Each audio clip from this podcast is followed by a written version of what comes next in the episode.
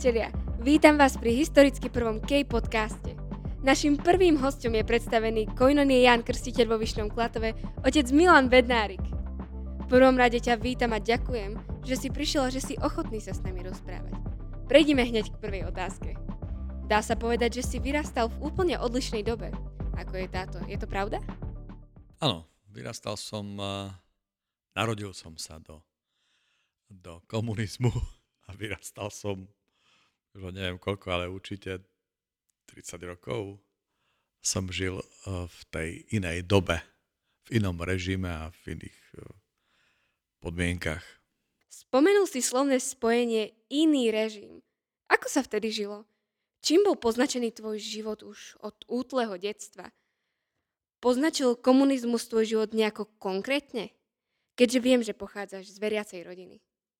Tak Žil som na, eh, na dedine, eh, taká silná tradičná katolická, keď mám toto použiť eh, ako také prostredie, kde som žil. Ale v dobrej rodine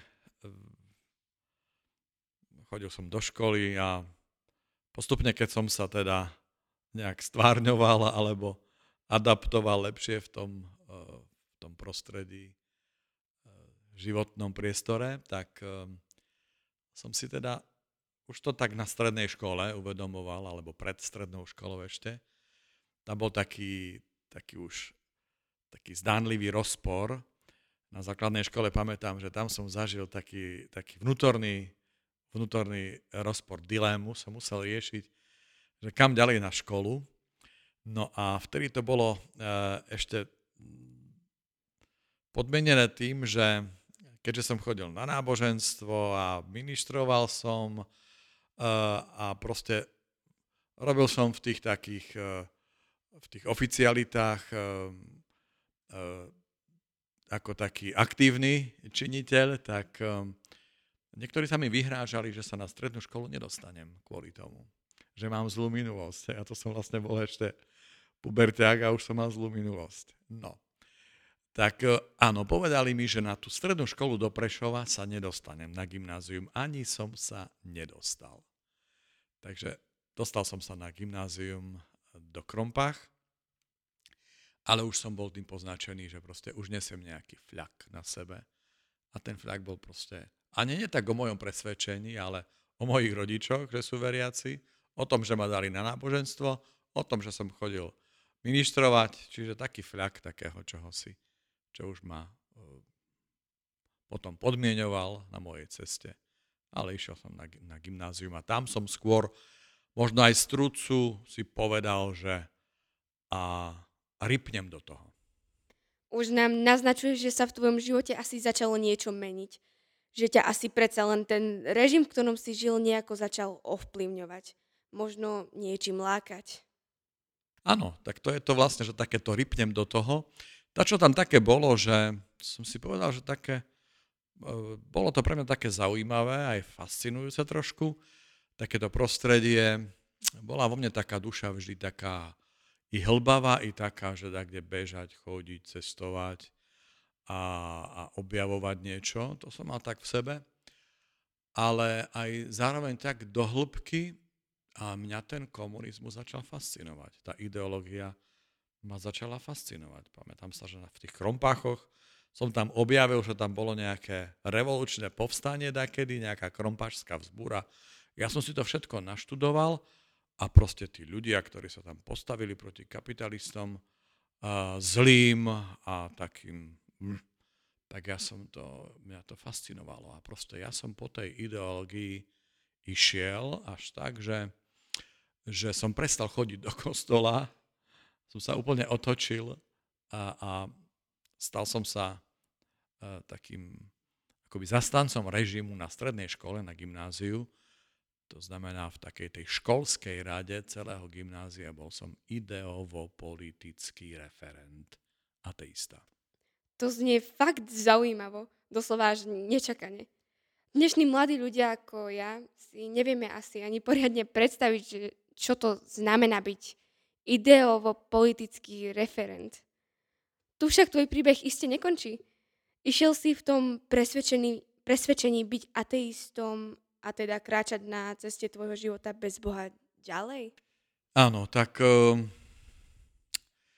tých udalostí možno bolo viac. Tá stredná škola ma teda poznačila tým takým, uh, že ísť ďalej, taký, pamätám taký duch uh, taký, taký mládežnícky alebo taký plný takej energie ma hnal dopredu. Mal som veľké plány, ale boli sme aj takí na tej strednej škole takí, to taká banda dobrá, taká partia. V triede nás bolo 33, 11 chalani, 22 dievčat. Takže sme vystrájali, e, robili všelijaké neplechy, a, ale rád si na to spomínam, na takú, taký čas.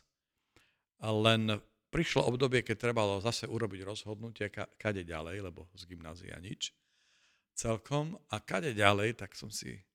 Uh, tak mojou prvou túžbou bolo ísť na zahraničné štúdium a študovať, vtedy to bolo Leningrad, dnešný Petrohrad, žurnalistiku.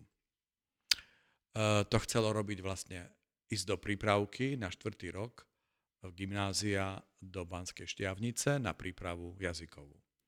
No tam ma nezobrali zase kvôli tej, tomu fľaku z minulosti, eh, alebo od mojich rodičov z toho prostredia, takže zase ma to tak napumpovalo a povedal som si, že tak to musím dať tu, na Slovensku. No a Dal som prihlášku na Filozofickú fakultu do Prešova na katedru ateizmu vedeckého. Kde teda a ako potom prišiel zlom do tvojho života? Čo sa stalo, že sa mladý človek plný odhodlania a aj ambícií, a teda aj pevne zakotvený v ideológii komunizmu obratil a vydáva sa na cestu s Bohom, ktorá trvá dodnes? Takým zlomom eh, to muselo byť niečo, určite teda na to logiku, že niečo zvonku, lebo nebolo to také, že dač, dačo proste um, moje presvedčenie, že niečo som si naštudoval, alebo proste, že nejak som zmenil, videl som nejaké, nejaký film a zmenil som nejak presvedčenie. Takže nebol to štvrtý ročník gymnázia a pamätám sa, že bol v tom štvrtom ročníku uh, január, a ja už som ma tú prihlášku teda poslal na tú fakultu, jak som hovoril. Ale v tom januári bola to, bol to nejaký víkend januárový, mal som 18 rokov a išiel som takou partiou. Moji bývalí spolužiaci zo základnej školy ma pozvali na mm, také party víkendové. Na, na tom stretnutí, ja som to prijal to pozvanie, lebo som si myslel, že to bude taká žúrka. Tak e, a nebola to celkom taká žúrka, bolo to dnes to by som povedal duchovné cvičenie, alebo proste stretnutie mladých ľudí, ktorí sa spolu modlili, nielen, mali tam kňaza, ktorý bol vtedy e, vo výrobe, to znamená, že nemal faru, ale bol kurič v, to, v tomto v továrni a prikladal do pece a mal v ten víkend voľno, takže on tam bol, spievalo sa, rozprávalo, bol som tam medzi nimi nedopatrením. No a počas toho programu, toho stretnutia, v sobotu skôr, než som vzduchol, lebo som si povedal, že vzduchnem čo najskôr, tak počas e, toho stretnutia v sobotu, keď som išiel vonku, tak jak nám ten kňaz povedal, že a teraz sa prejdite s tým, čo nám on hovoril, tak vtedy som vnímal, že na tej ceste nie som sám že idem cestou, eh, ktorou nikto nešiel, ani vedľa mňa, pretože to bol sneh okolo mňa všade, žiadna stopa, ale som si hovoril, nie, to ja nejdem sám, niekto tu je blízko. Tak jak, keby mi takto dýchal na krk. A vtedy som to, vtedy som tak nejak, ťažko to poviem, no, spozornel, alebo proste prijal to, že to, čo ten kňaz hovoril vtedy v takej inej atmosfére, takej priateľnej možno, mládežnickej, tak asi funguje. Da čo na tom bude. Prvýkrát som to teda tam tak, tým bol tak, tak preniknutý, zasiahnutý a, a to bol taký začiatok.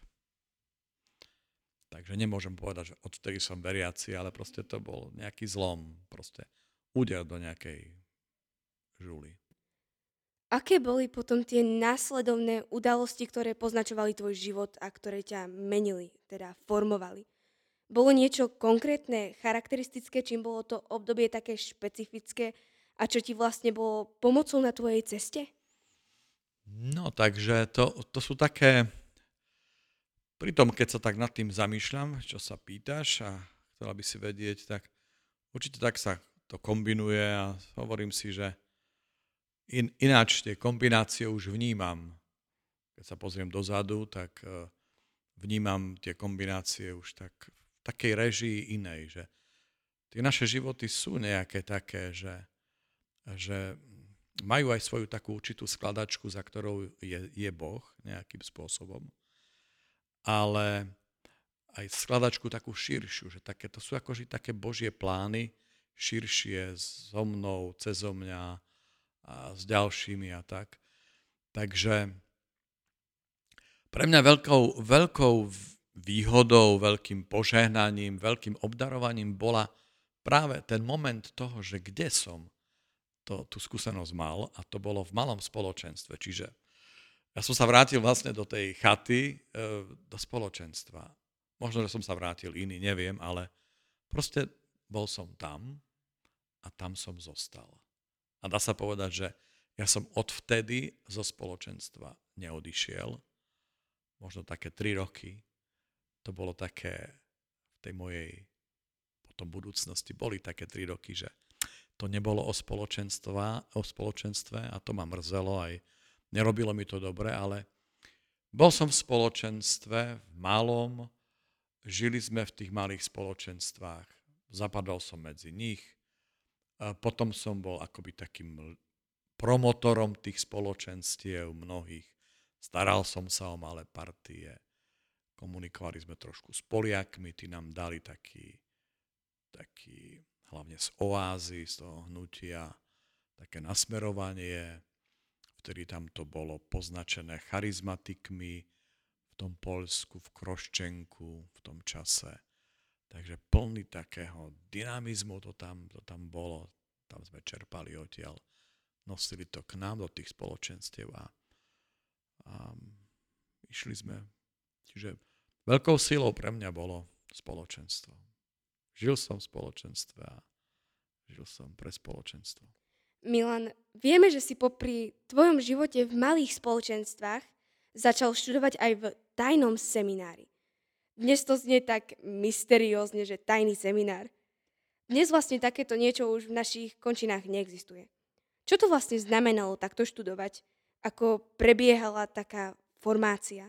Bolo to bezpečné, keďže sa jednalo o niečo tajné?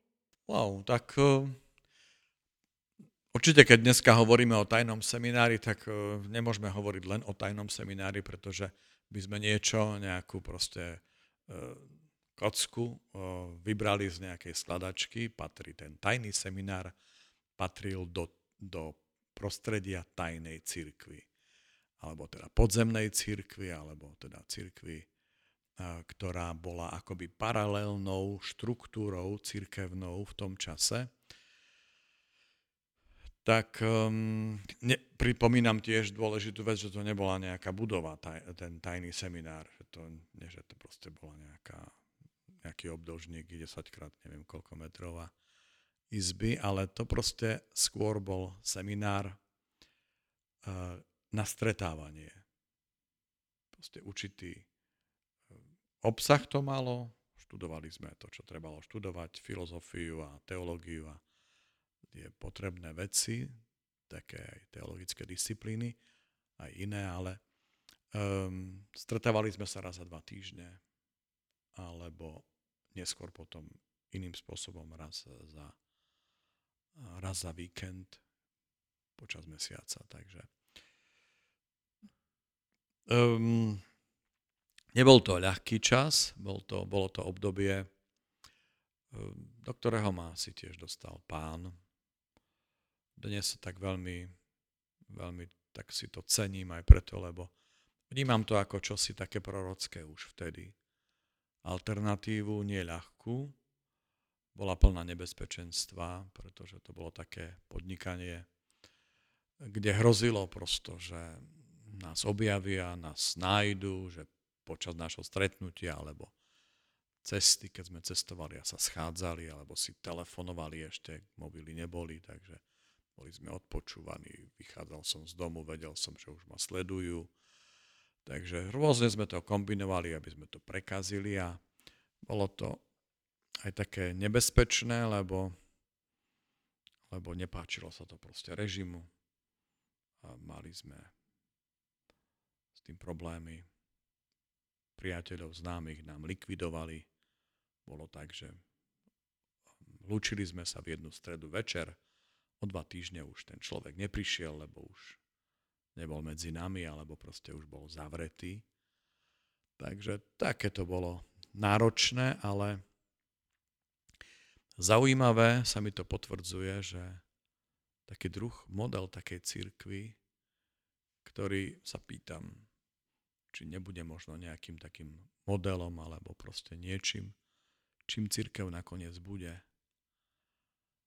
To znamená takým malým stádom, malým spoločenstvom, dôverným, o priateľstve, o takom, že stojíme za sebou, že bedlíme pri sebe, si pomáhame, modlíme sa za seba.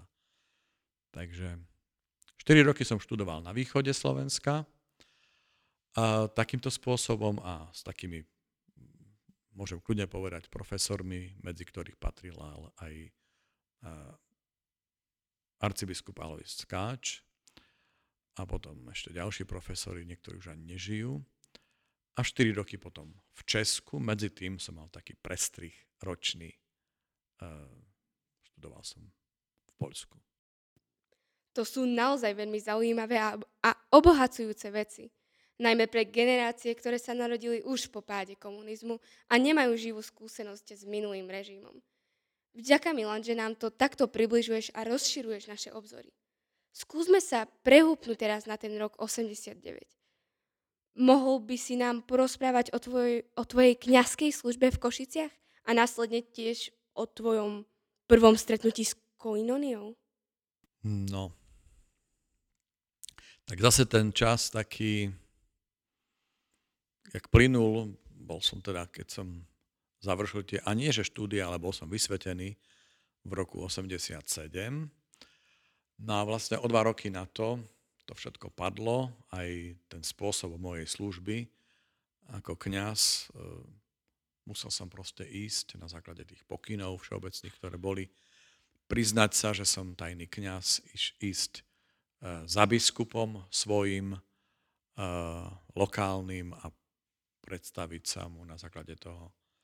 Aj mňa teda biskup poslal na faru a ocitol som sa na fare eh, v strede veľkomesta v Košiciach. Takže tam začali pre mňa 3 roky, od roku 92 do roku 95, 3 roky takého života fakticky bez spoločenstva. Takže ja som, moje srdce vlastne túžilo po tom spoločenstve, ale žil som vlastne vo farnosti fakticky anonymnej, kde som ľudí nepoznal, videl som ich na omši, veľmi mi to vadilo. Takže robil som také kroky, také možno šialené, že v sobotu večer, vždy, keď som mal po piatich, ja neviem, viacerých sobášoch, to proste bola naozaj taká makačka drina, že každú pol hodinu ďalšia a ďalšia znášal som. Ministranti mi nosili tie zákusky a torty na faru. Tak pamätám, raz ma tak napadlo, že toto všetko vyhádžem von. Vynosil som to vonku pred faru do parku v sobotu večer a čakal som, či takto príde. A prišli. Prišli ľudia, mladí, s gitarou, jedli sme, hrali na gitare, spievali sme. A tí ľudia potom v nedeľu ráno prišli na desiatku do Uršulínok. A za tri roky sme tam na tej desiatke naplnili kostol tak, že sa tam nedalo ani stáť už potom. Ľudia stáli už pred kostolom a keď sme končili desiatku o, je, o 11. 11.15 tam myslím, alebo od pol 12. bola omša ďalšia, tak viem dobre, že ten kniaz sa vždy hneval, lebo sme ne, nestačili vyprázdniť kostol už po tej omši, aby tam mohli prísť noví ľudia na tú druhú omšu, tak sa na mňa hneval. No ale tam vlastne začalo čosi, čo bolo v spoločenstve. Išli sme do takých aj po tej nedelnej omši. To už boli skôr také, že rozprávanie, zdieľanie, ale začali sme sa stretávať na modlitbu. A počuli sme o koinonii vtedy. V roku 93 prišiel prvý mail z Talianska, že prídu členovia koinonie z Talianska do Prešova. A v 94. sa to stalo, zrealizovalo. Prvý kamparmoniti, bolo to 13, 14, 15 maj 94. Prvý, taká prvá skupina prišla do Prešova na jedno veľké charizmatické stretnutie a tam, tak jak ešte niekto, že vlak už ide a že už odchádza, už píska, tak tam som ešte do toho vlaku naskočil na poslednú chvíľu v nedeľu a stretol som sa s tými Talianmi a povedal som si, to bude asi ono. To môže byť ono. Takže to bolo také moje prvé vnímanie, že kde si som len taký nástroj, že treba v tom vlaku ísť. A teraz si tu asi spokojný. Aspoň ti to vidím na tvári. Tak ako nie, že to je spokojnosť, lebo, lebo anieli ma nosia na rukách, a pijem vždycky do poludnia, popoludní kapučinko a že, že som spokojný tým, že naozaj je to blaho. Je to... Často je to drina, ale si hovorím tak niekedy, tak možno parafrázujem ľudí, ktorých rád počúvam, že, že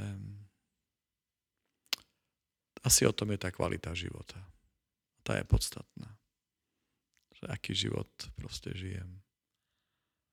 Jak on vie potom byť kvalitou aj naplniť. Ani nie tak mňa, ale čo sa deje s tým mojim životom. To človek zistí, keď sa pozrie okolo na ovoci napríklad. Tak to sú krásne slova. Vďaka Milan za povzbudenie a inšpiráciu. Mám pre teba poslednú otázku. Podľa teba, akým smerom by sa mala uberať v budúcnosti církev? Na čo by sa mala viac zamerať, aby bola schopná osloviť evanielium súčasné a budúce generácie? Tak nechcel by som nejak teraz robiť neviem, jaké také vyhlásenia alebo nejaké také vízie hádzať. Určite je dobré mať nejakú víziu a viem dobre, že církev, eh, církev dostala taký akoby nový šat eh, na tom druhom vatikánskom koncile, že proste si obliekla čosi nové akoby na seba, alebo proste bola ochotná proste zmeniť veľa. Čiže myslím si, že církev to sme my, to som ja, to si ty, to je i pápež, ale to je proste ľud.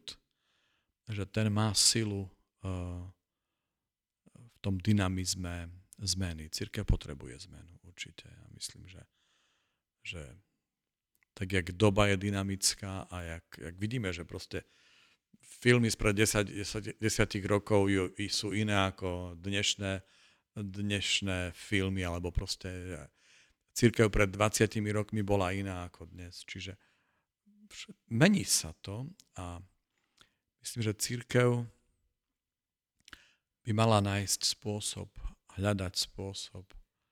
Jej poslaním je byť takou nositeľkou nádeje v tomto svete.